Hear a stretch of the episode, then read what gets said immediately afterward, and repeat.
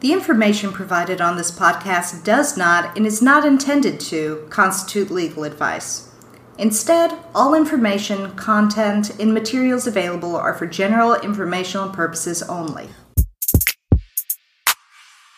Welcome to Rights Here, Rights Now, the podcast about disability, advocacy, and activism. I'm your advocate host, Ren Fizewski. And I'm your advocate host, Molly Carter.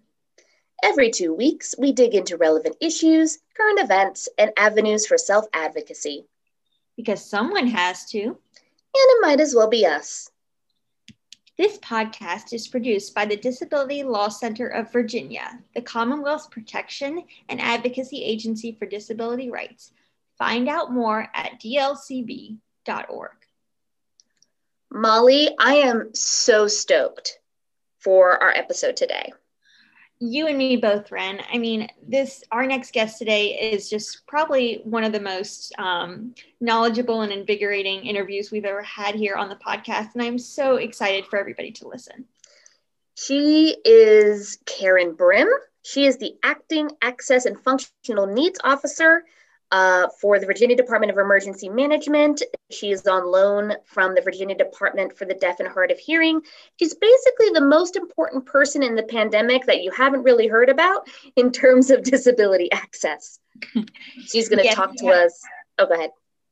Well, I was just going to say, yes, absolutely. You have that right. And especially, um, I was like really fascinated to hear that Karen um, actually started this job right when um, sort of COVID hit and is like just taken the transition totally um, in stride. So I think uh, we're just in for such an education today. I know I didn't anticipate how much I learned, but um, we definitely learned so much from her.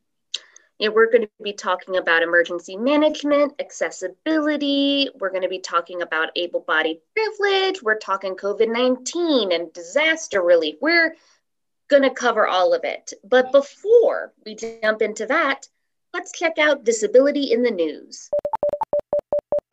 In 2017, the Access Grid, a federal agency devoted to the accessibility for people with disabilities, along with the Food and Drug Administration, created the standards for accessible medical diagnostic equipment. These standards have yet to be adopted by any federal agencies, but the National Council on Disability wants the Department of Justice and the Department of Health and Human Services to crack down on these standards. The National Council on Disability compiled their recommendations and findings into a 75 page report as being presented to Congress and the President regarding barriers people with disabilities face in healthcare. Basic barriers like examination tables, scales, and imaging equipment are typically inaccessible for people with physical disabilities. Currently, individuals with disabilities can file complaints with the Justice Department and the Department of Health and Human Services over inaccessible medical equipment and diagnostic equipment, but the National Council on Disability said this remedy is inadequate. The National Council on Disability will continue advocating for these standards to be enforced so those with disabilities will receive proper and adequate medical care. All right, we are ready to get into it. Thank you so much for joining us today, Karen. We really appreciate you being here today. Sure, no problem. Thank you for having me. I know we have a lot to cover, so I think we'll just jump right in. Um, we introduced our audience to the fact that your role is that of an access and functional needs officer. Tell us a little bit about that and what the, exactly that means. Sure. Um, so the Access and Functional Needs Officer, which I'll call AFNO for short, um, is a role that's relatively new at the Department of Emergency Management, um, which again, I'll abbreviate VDEM. It's just easier. Um, at at, and at the start of the COVID 19 state of emergency, that role was actually temporarily vacant. And as the community services manager at Virginia Department for the Deaf and Hard of Hearing, I had um, was already serving as my department's liaison to Department of Emergency Management. And I had shadowed the former AFNO. And so when COVID hit, VDEM asked me to become acting access and functional needs officer.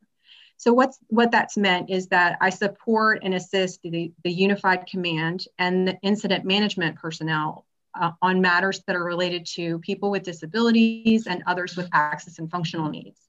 So that term, access and functional needs, is actually an umbrella term that's used um, by emergency managers, and it includes not only people with disabilities, but also um, seniors, very young children, populations who may have limited English proficiency, limited access to transportation, limited access to financial resources um, that would help them prepare for or respond to and recover from an emergency should it happen to them. So it's, it's uh, again, an umbrella term, um, but of course there's a huge emphasis on accessibility um, that, uh, you know, is uh, pertinent to the uh, disability community. That's fascinating. Um, it sounds like an amazing role, and especially since you um, took it on during COVID, I'm sure um, a lot has come up in that role. I'm curious as to, um, I'm sure you, you know, work on a large team, and I'm curious as to how you advise um, your colleagues, whether that be subject matter experts or advocates um, in in their day to day, particularly since COVID, and whether or not you know especially since COVID, when people have started to gradually um, go back into the field, what are some ways that you advise them, whether they're in the field working directly with clients or in the office? Right. So um, I used the term unified command before, um, which really means that during COVID 19, um, many state agencies, local government entities, supporting organizations have all collaborated together in what they sort of are terming a whole of government approach um, to a really complex situation. And so many of those sort of separate systems had not really collaborated in that way before. And a lot of the people in those systems had not really applied an accessibility lens to the work that they do before, or really actively included it in the emphasis that was already there um, moving towards equity and inclusion.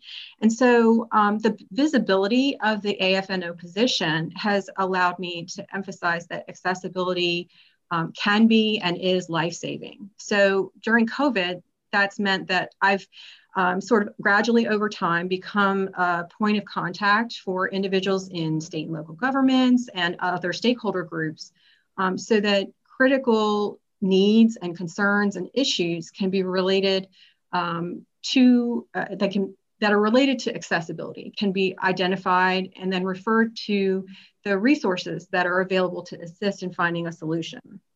So I've rarely solved problems myself during this whole process, but I've been really well positioned to be able to provide resources, guidance, and information to people who might be experts in their own fields, um, whether it be emergency management or public health.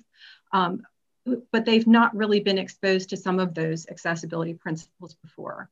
Um, the resources have often come from sister disability uh, services agency representatives who are themselves subject matter experts in accessibility for their particular populations. Um, and that's been particularly from the Department of, uh, for the Blind and Vision Impaired, the Department of Behavioral Health and Developmental Services, and the Virginia Board for People with Disabilities, among many others. Um, and I'd, I'd, have to give a particular um, shout out thanks to um, Dr. Susan Elmore from DBHDS and Peggy Fields from DBVI, who have been invaluable to me um, and, and the effort toward accessibility uh, for our COVID efforts. Um, they're members of um, Department of Emergency Management's uh, Access and Functional Needs Advisory Committee.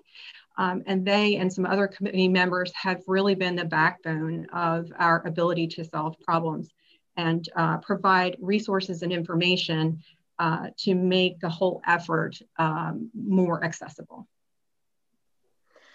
I think one of the particular things that you kind of said ping to me was this idea of an accessibility lens.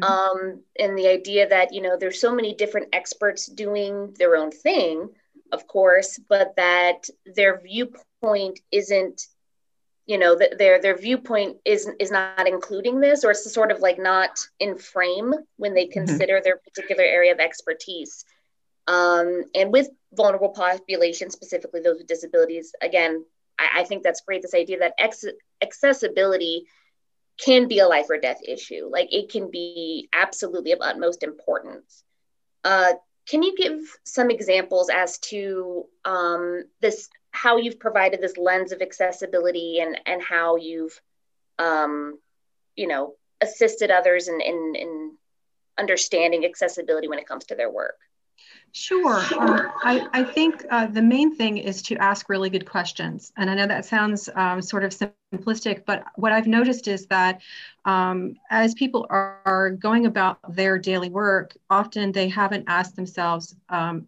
who it is that they're serving and included in that group of, of people that they're serving, um, people who are uh, going to have access needs that should be met. And so if they ask themselves, um, uh, you know, who is my consumer, and make sure that they know that their consumer group will include people with disabilities, then they can start to be planning for that. And um, to, that's how you go about operationalizing an accessibility lens. It means you always ask that next question, which is I've got this great service, or I've got this great product, or I have this wonderful information that I want to share. Have I packaged it in a way that is accessible to people with uh, sensory disabilities? Have I packaged it in a way that is um, uh, uh, they're able to receive it? And then is the content of that information, that that message, um, is it being related in a, in a receivable fashion too? So it, is it in plain language so that people with um, uh, cognitive disabilities or um, uh, uh, processing issues are able to more readily understand that? And again, the AFN lens is, is more than just um, people with disabilities. It's also people who have limited English proficiency. So it's oftentimes also been asking the question, um, you know, has this been translated in, in um, and if it has been translated, what languages. And so, um, you know, it's just kind of always asking that next question. Uh, the great thing is that as this process has evolved, um, and again, my scope is only um, for COVID related issues. Um, and it's, you know, in a way, it's been a broad effort, but it is a very um, narrow focus on, on a particular emergency. But I've seen people learn uh, to themselves start to ask that next question instead of me always being the one to raise my hand and be the one to to ask the question. So people have have learned uh, that if you are uh, asking that question early in the process then it, uh, it means that in the, the end result is that your product is going to be more accessible to people. I think that's a really important and fascinating perspective. It's it's kind of tangential, but it reminds me a little bit of universal design. This yes. idea that it, you know, when you're building a house or a building, it should automatically be part of that process of making it accessible. And obviously, sometimes it's top down because the process already exists, but sort of uh, baking that into whatever function you're working with. Um, yeah, that's just the, I was just thinking about this is sort of universal design at an emergency management level. Yes, exactly. So it's been, um, you know, that recognition that ideally during an emergency is is not the best time to be figuring out how to make your services and resources accessible, right? Um, the best time is during the planning stages, and you know that means that if accessibility principles are already an integral part of the way that you're doing business, then during an emergency, um, they're going to be more reflexive, right? So there's a phrase in emergency management that I really love, which is that there are blue skies times and then there are times of disaster or emergency. And so if during blue skies times you've built that into the way that you do business, then during emergencies, um, then it's it's a given that it is part of uh, of the processes and um, you, you, know you're you're automatically making it um, more accessible, quicker, and easier than you would have otherwise. Um, so, you know, an example of that is, you know, at my own agency at VDDHH, you know, a way that we've baked in, um, you know, captioning and transcription and ASL interpretation into just the way that we do business. Not every organization has that baked in. Um, you know, we serve a, a particular population, but um, accessibility is for everyone. So, you know, uh, the way that we've sort of brought some of those um, accessibility practices into the approach to um, emergency management for COVID, um, you know, bringing that to VDEM and, and other agencies in the Unified Command, um, you know, has been really um, uh, well received and uh, you know our, our successes there have been examples have been that you know all of the covid-19 press conferences that the governor has held have had an asl interpretation provided um, and kept on screen you know so that the audience can actually see them rather than cutting away from them. Um, and then you know as an aside you know VDEM also their facebook page uh, their facebook feed for the covid-19 press conferences is uh, simultaneously um, interpreted into Spanish. So there's, you know, foreign language access there as well. Um, and, you know, as far as translations are concerned, the executive orders have all been translated into the top six uh, spoken uh, languages other than English um, you know, and and then across other parts of that effort, uh, making sure that um, state-run uh, vaccination sites, part of the vetting process was making sure that the sites were um, ADA accessible. That was a you know a given, and if they were not accessible, then they were not chosen. Um, you know, we've we've made a lot of progress with 508 um, compliance. Um, and so, uh, you know, messaging campaigns have been made 508 compliant, and um, Virginia Board for people with disabilities has assisted um, even when the ad campaigns um, included Virginians with disabilities in their photo shoot to make sure that we had authentic representation um, and uh, you know and an inclusive effort to make sure that everyone was included in the in the um, mitigation efforts to encourage mask wearing and, and encourage social distancing. Um, one other big win that we had uh, as well is my director and I were able to um, facilitate and assist um, Department of Health to um, institute um, the a first in the nation capability for our vaccination uh, call center to accept video phone calls from ASL users um, to be able to call directly to the call center and be routed to an ASL user on a video phone to have direct communication about vaccination um, information and registration uh, and with no interpreter needed. And so that was a huge win um, to be able to kind of go that next step and level up on accessibility. Um, so, you know, across the board, it's been, um, you know, sort of a full court press to think of every way that we could make efforts um, more accessible to, uh, you know, the widest audience possible. That's amazing. I love that you guys had such a first like that. That's really um, cool to think about, um, and also kind of weird to think about that. Like that was the first time, um, you know, for something like that. But it's um, amazing how you guys have um, just expanded your resources, and particularly what Ren was talking about before with things like you know universal design and just you know things being a given that is something that we take so seriously here at dlcv because um, that's our you know job every day serving the public and particularly serving um, disabled people i'm curious when you work with um, when you interact particularly with um, the able-bodied population or perhaps people you know coming into your organization who may be new to disability or don't have a lot of exposure. I'm interested in what are some ways that you see able bodied privilege um, come through in your work, and how do you guys as an organization um, combat that when you're dealing with um, people who've had all levels of um, experience with disability.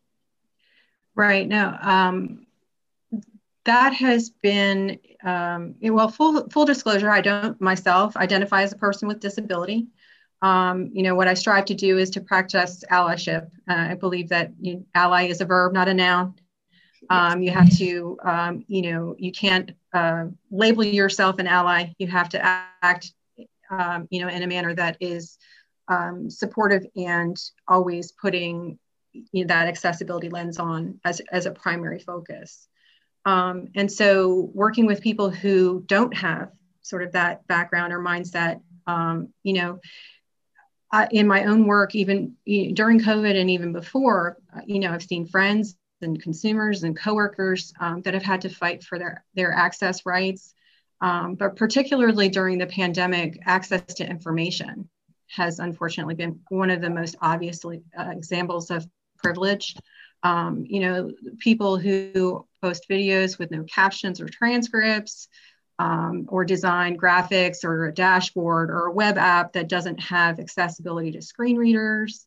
Um, and because the content creator can see it or hear it themselves, they think it's fine. And so, um, you know, I've seen career um, programmers learning about Section 508 compliance just mm-hmm. as a new concept during COVID, um, which is pretty staggering. Um, you know, again, it requires them to ask that next question: Who's my consumer? And I've, you know, uh, advised for for everyone that I've come in contact with to keep in mind that they should assume that their audience in, uh, includes people with mobility disabilities who uh, you know need to navigate in wheelchair. They need to assume their, that their audience includes uh, people who cannot see the screen that they're displaying or people who cannot hear the audio on the Zoom meeting that they're conducting. You know, those kinds of, um, of things have been a, a real learning process.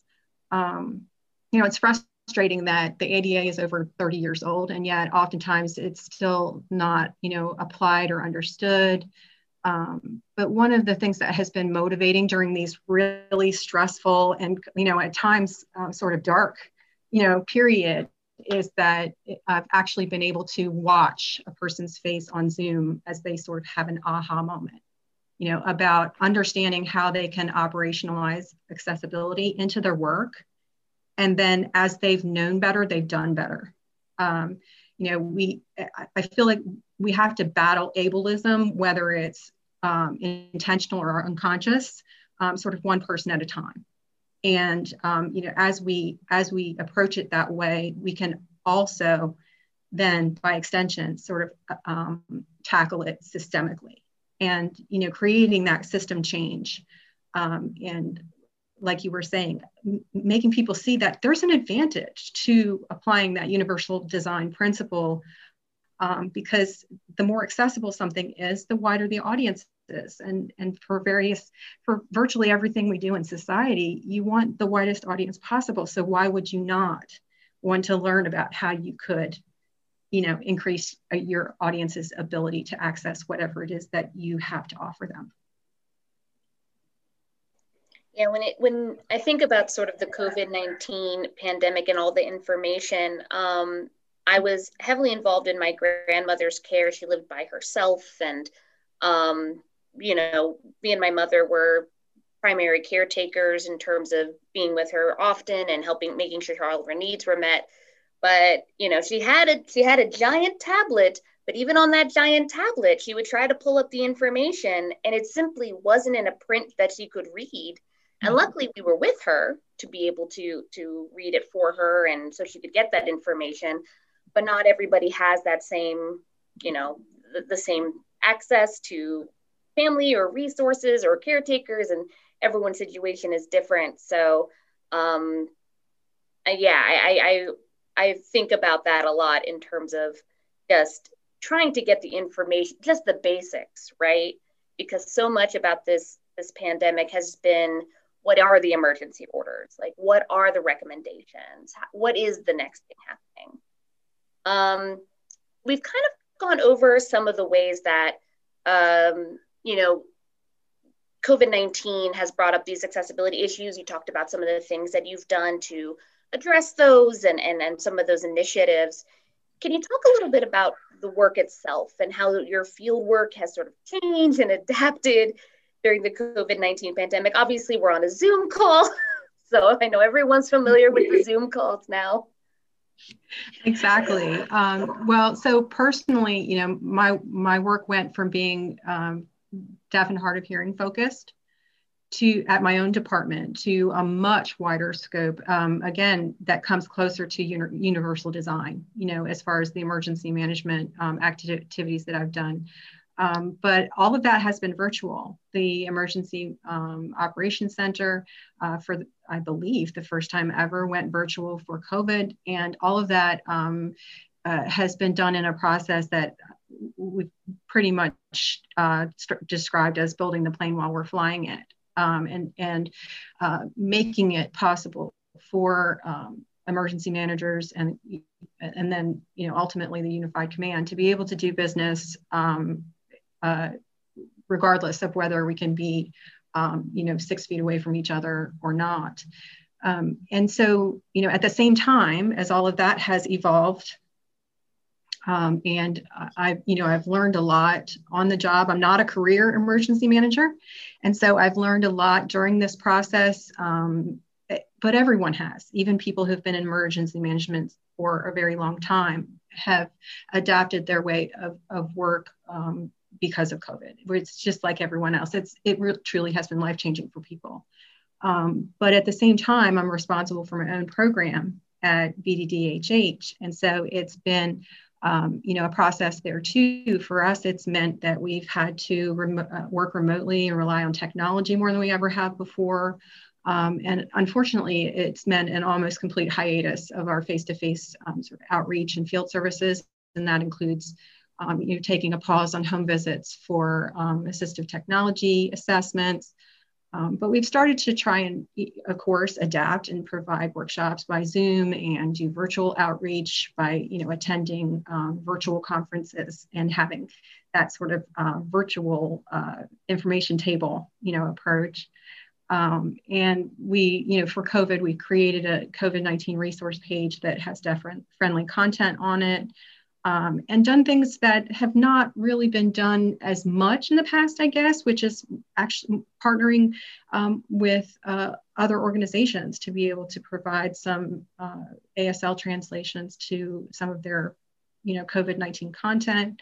Um, but all of it's been a really big change. On the other hand, our uh, Virginia Relay, uh, one of our programs that uh, includes traditional relay and remote conference captioning, has seen exponential increases in usage during COVID, um, which is a positive. So it, it really has kind of um, you know impacted every aspect of the work. Um, field work right now doesn't look anything like you know what it did before COVID because of the you know the importance of making sure that uh, social distancing guidelines are followed and um, so what that will look like after COVID, I think everybody is kind of waiting to see. It's it's that uh, what how it was in the before times is is maybe not how it's going to be in the after times. Absolutely. I mean, I think it's so funny to talk about, right? Because on the one hand, we talk, um, especially I think before COVID, people used to talk about like, you know, technology makes things easier and brings, you know, people closer. And then,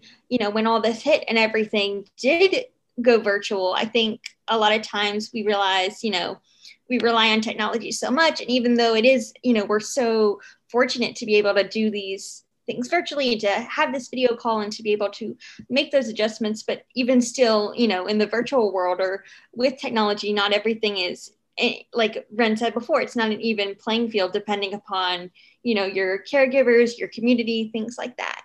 Um, and you've done a good job of giving some great examples, but I'm curious as to um, were there any accessibility issues that y'all hadn't seen before, particularly um, when working with um, the deaf community as um, your organization does? Um, were there any issues that you didn't notice before COVID 19 that really brought some um, new issues with accessibility into the light? Or was it, I mean, I know y'all are you know you do this every day. So again for y'all this is the norm but um what were some were some there are some really jarring examples of how accessibility was cut because of covid-19 right yeah so um, no pun intended but you know covid-19 is sort of unmasked um, accessibility issues that have always been there you know?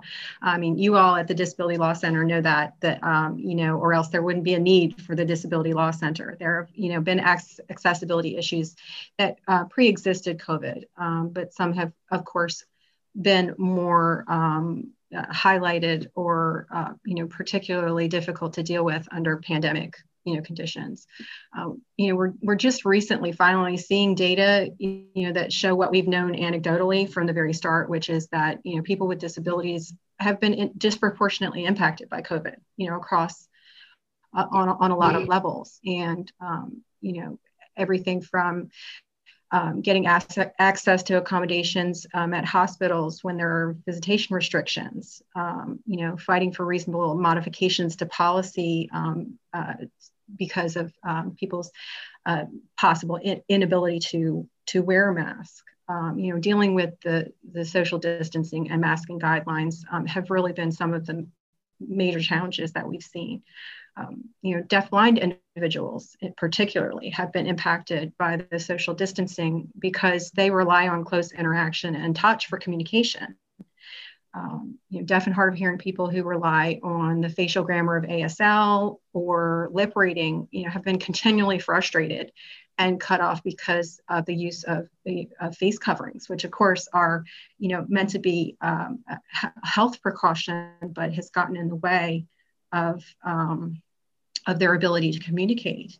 And so, um, which is one of the reasons why we did ask, you know, um, when the initial uh, executive order came out, for there to be some clarification that there can be some, you know, exemption for people to be able to take their mask down in order to be able to communicate with people who are deaf or hard of hearing.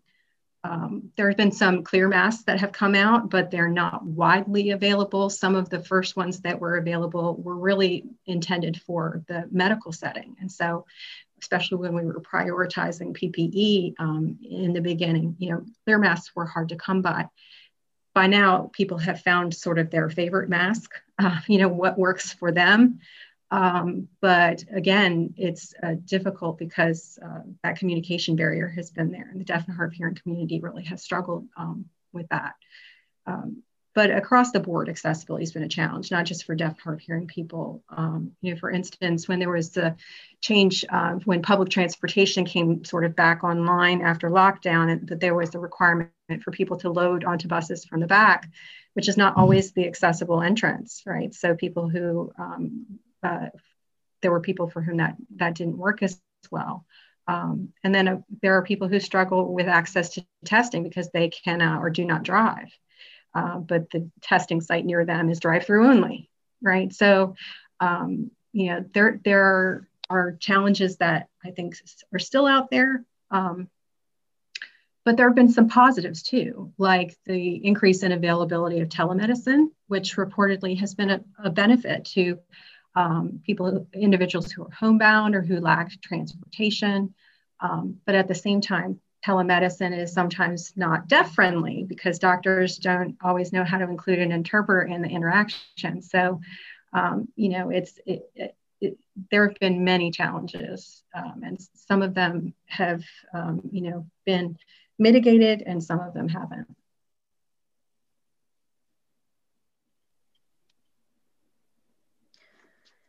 So, it part of your your position as it was created was really sort of um, taking you from where you were and kind of making uh, I th- what was the word you used? This like universal collective. The unified have, command. Unified command, which sounds like a, a science fiction term. I love it. I know, right? Um, but obviously, you know, your whole job is to work with these other organizations and to, you know, to pr- provide this knowledge and this information how how does this work impact the awareness you're able to bring to them and how does that impact the community that you serve? Yeah absolutely. Um, i have uh, had people reach out to me on an individual basis and you know by email or by telephone and say um, that they appreciated my questions which i think is funny because you know you, you hope that you're not always that person who's always asking the you know the hard questions um, but people have really appreciated being introduced to information that honestly has has been out there for a long time, but they've not had the need or opportunity or uh, wherewithal to be exposed to it before, right? So, um, you know, I've had people thank me for making them aware which I think is a, a, positive, you know, step. I will have to say that, you know, I I have been uh, really uh, what's got me kept me going through this really challenging time um, has been that um, there's been an overwhelming acceptance of the idea of accessibility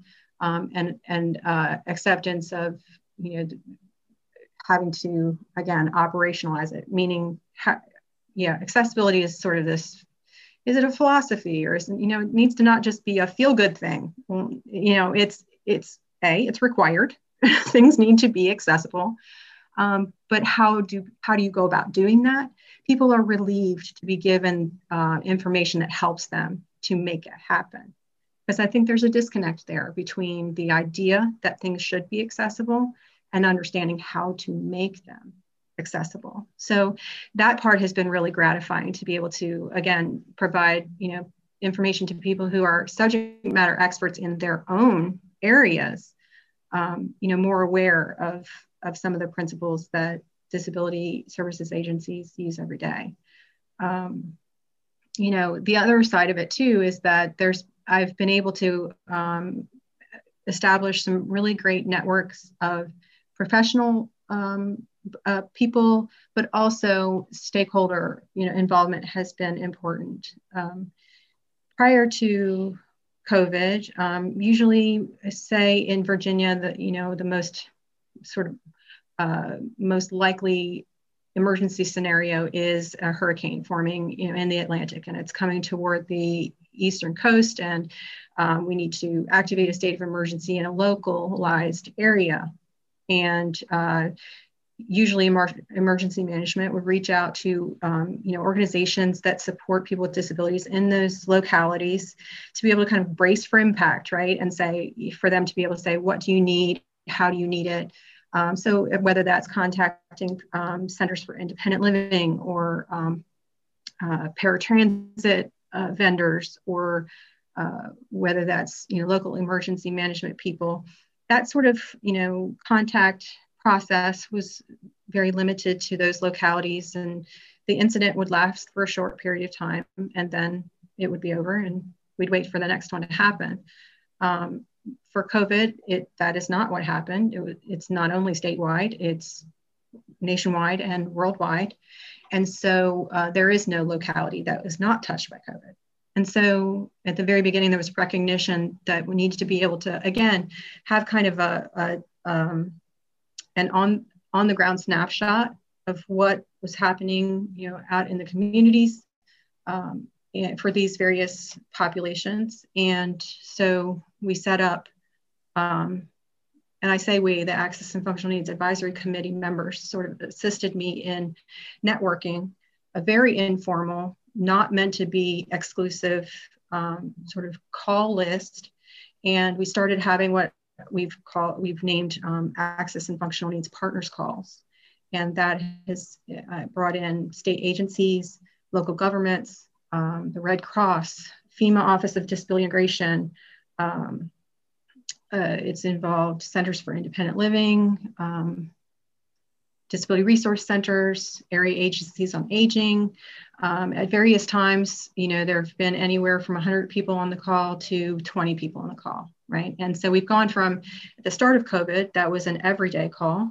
Then we have gradually over time, you know, eased it down three times a week, once a week. Um, right now we're at a once a month pace um, because things have kind of leveled out. Um, but in the end, my point is that um, that outreach to stakeholders, both governmental and non-governmental, to, to be able to have that channel for them to be able to um, provide information about concerns and needs. It's been really critical, but then that's also been a way for me um, and uh, you know other uh, subject matter experts to uh, push out information and resources back out to those same representatives so that they can get information to their stakeholders.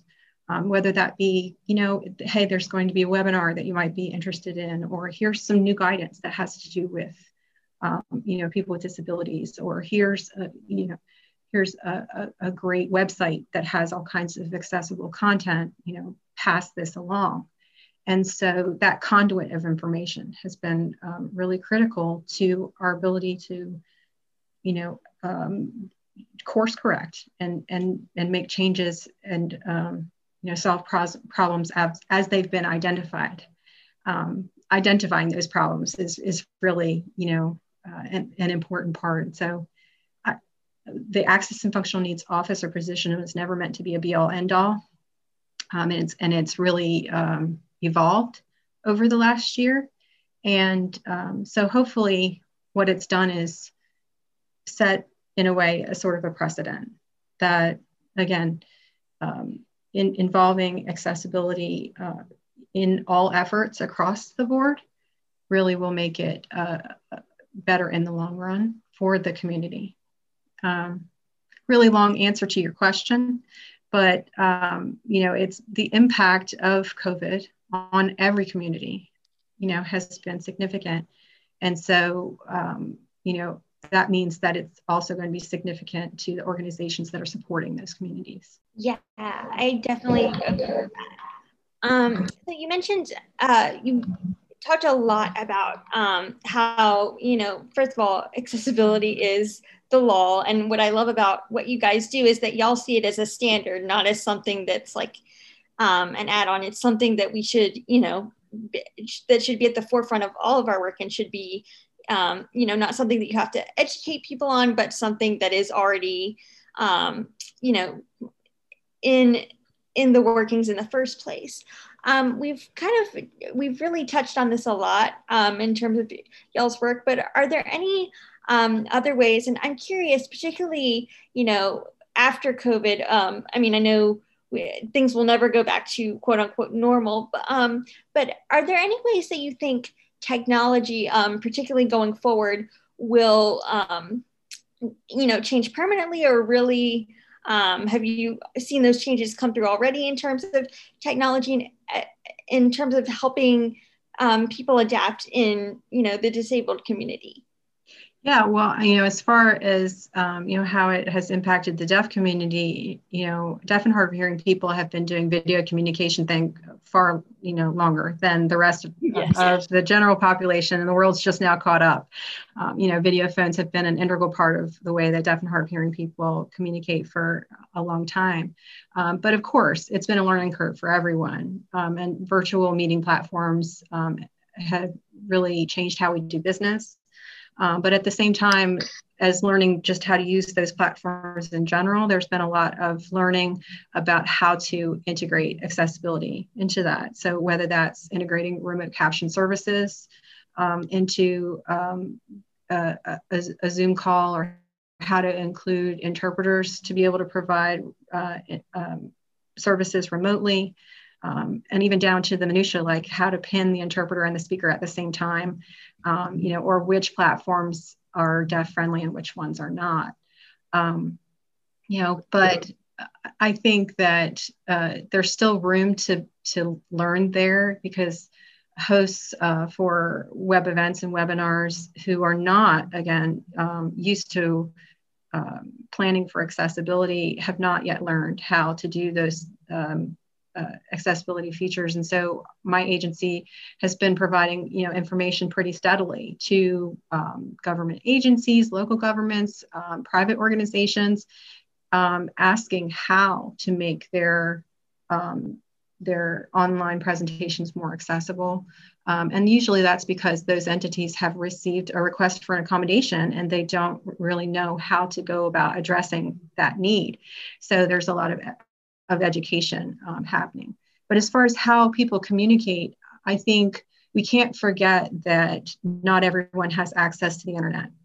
So, you know, part of, um, you know, some of the funding that has been, uh, um, you know, set aside and planned for be able to expand access to broadband um, across the state to people who don't already have it, that's going to be a major factor because um, you know, if technology is going to be the way that uh, we're going to communicate from now on, uh, because people have gotten used to it or they see how uh, helpful it is, then we need to make sure it's it's available to to you know to people who need it. So that's one factor. Um, you know, as far as how it's how it's changed our how our organization communicates, um, you know, we've we've figured out how to do our work remotely, um, and uh, you know, I wouldn't say it's perfect, but I'd say that we've, um, you know, adapted uh, when we needed to, and we can build on that and, and only get better at it as we go forward.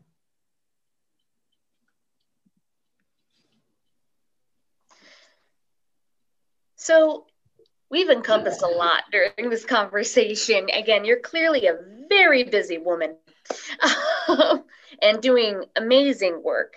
Um, if people are interested in learning more about what you do or just being like, man, I've been having difficulty like trying to get this information or access my, you know, uh, access my vaccine or, you know, having any of these issues, um, how do they get in touch with you? What are some of your suggestions practically? Just give us the 411. Right. So, um, you know, uh, as far as my department is concerned, you know, our, our website is vddhh.org. Um, and we have, you know, tabs for each of our services um, there across the top of the page, which includes uh, everything from technology assistance to interpreting uh, coordination for state agencies um, and information about uh, uh qualified interpreters um, in the Commonwealth. So there's you know, all kinds of information available there on that page. Um, and as far as learning more about uh, the deaf community, uh, you know, you, I would recommend uh, contacting the Virginia Association of the Deaf, which is vad.org. Um, and uh, especially if you're of a mind to be able to learn uh, ASL, uh, of course, learning from a person who's deaf is, is the best way to go with that. And of course, there are um, our website has information on how you can learn ASL uh, through other resources like community colleges and uh, community organizations.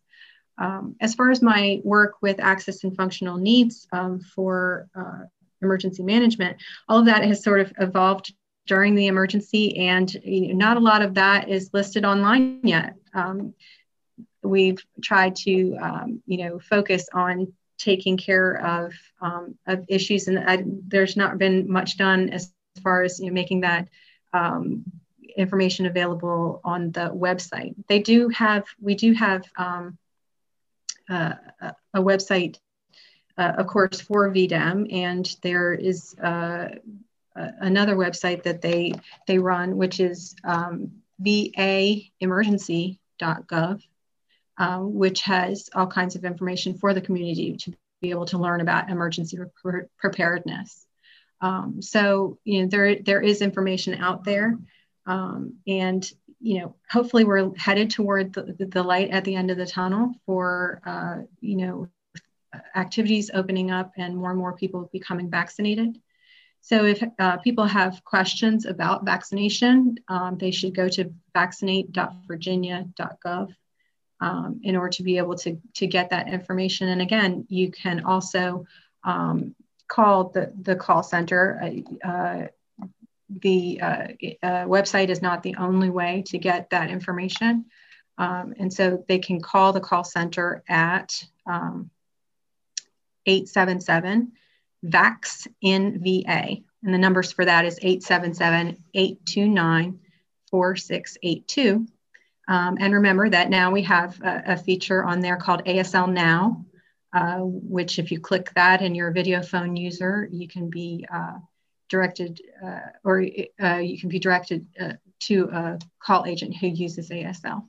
Karen, thank you so much for um, all this groundwork that you've laid today in the interview and for covering um, so much and such a you know expansive topic that um, I think you know no matter how much we know about disability, it's always good to um, have more awareness and to have this information.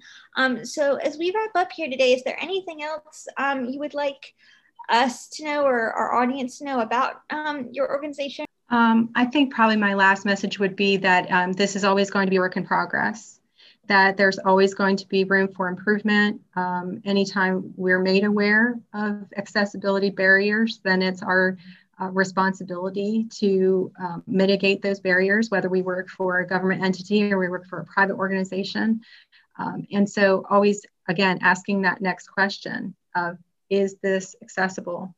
Um, and, and that will go a long way to improving uh, not only access but quality of life for people with disabilities. And if we all, we can all sort of bake that in to our processes, whether it's in our business or in our daily life, um, then that's a, a, benefit to everyone. That's probably my my my last. Um, that's my hope.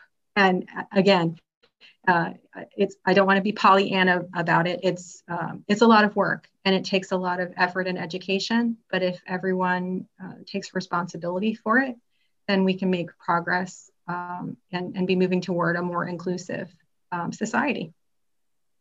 Well, I always think hope is a great note to end on. So. Thank you so much for being here. We really appreciate your time and all this great information. You've been great. Sure, thank you. And now, a DLCV highlight.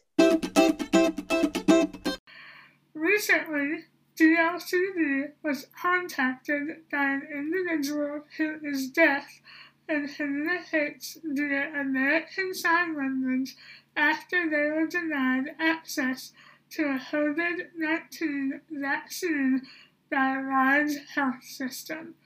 DLCV intervened right away outreaching the RISE health system in question to inform them of the relevant state and federal requirements for COVID 19 vaccine administration. We further helped the individual and their spouse, who is also deaf, locate an alternate vaccine administration site in their community offering on-demand walk-in vaccine appointments. Thanks to our rapid response, the individual and their spouse were able to successfully access their first dose of the COVID-19 vaccine within 48 hours of contacting DLCV. Once again, I want to have a shout out to Karen. You were an amazing guest, and we learned so much from you during this interview. It was incredible. Yes, absolutely. Thank you again, Karen, for coming on today. I mean, she just brought so much passion and energy and just like the wealth of knowledge and the amount of topics she was able to cover so eloquently was just amazing. And I, um, again, I just really appreciate her taking the time um, to tell us everything and just pour her heart into everything. So I'm really excited for everybody else to um, just continue their education because she just had so much to offer. Absolutely. And uh, we're going to be linking all of the resources that he talked about in the show notes so you will have access to it. Uh, we're all on our own journeys to make sure that we're being as inclusive and as accessible as possible for folks with disabilities from personal life to our jobs and to our communities. So we're all on this journey together. So we just really appreciate her coming out and thanking you all for listening to this episode of Rights Here, Rights Now, brought to you by the Disability Law Center of Virginia. We're available on Apple Podcasts, Spotify, or wherever you get your podcasts. Don't forget to subscribe and leave us a review. Feel free to visit us online at dlcv you can also follow us on Twitter at Disability Law VA. We also have a Facebook that is the Disability Law Center of Virginia. Share us with your friends, leave us a comment. We love to chat. Until next time, I'm Molly Carter. And I am Ren Fazewski. And this has been Rights Here, Rights Now.